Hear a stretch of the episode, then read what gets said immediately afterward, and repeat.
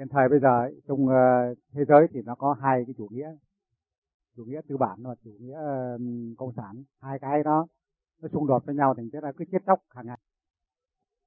Cho nên hai cái chủ nghĩa đó là cũng cái chương trình của Thượng Đế đặt. Vì Thượng Đế thấy rõ con Ngài không có đứa nào chết, mà đứa nó chỉ đi học lớp này tới lớp kia thôi, không có người nào chết hết. Mà người thế gian chỉ nhìn cái bề ngoài và không biết cái thực chất của bên trong, rồi đâm la muốn binh vực.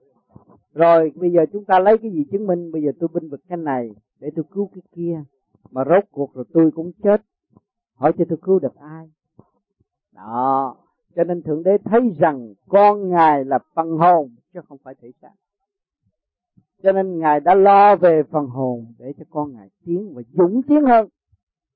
Gặp những cảnh ngộ chấn động, đau thương như vậy nó mới thức. Và sau cái thức đó nó lại đẹp đẽ lên, tươi sáng lên, dũng mãnh hơn. Cho nên chúng ta thấy rõ ràng trong cái cuộc đời mấy chục năm mà cái tâm hồn chúng ta được vững hơn con chúng ta là nhờ cái gì?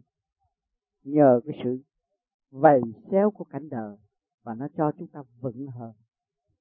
Thì cái cuộc chiến tranh kia cũng vậy, cái cuộc đại tạo của Càn Khôn Vũ Trụ cũng vậy, nó phải đụng va chạm rồi nó mới tiến qua. Còn cái phần kêu bằng thực thi không đúng đường lối của Thượng Đế thì tại sao ai bỏ tù họ? Vì họ vun bồi sự tăm tối thay vì sự sáng suốt, thì họ tự giam họ mà thôi. Chứ Thượng Đế luôn luôn đại từ bi và không giam ai hết. Cho nên chúng ta có thể làm sai trong một phút, rồi chúng ta sẽ sai mãi mãi hoài hoài. Cho nên chúng ta tu, chúng ta thấy rõ sự sai của chúng ta, và chúng ta vun bồi sự sáng suốt, thì chúng ta sẽ tiến hóa trong cái sự trung dung sáng suốt mãi mãi.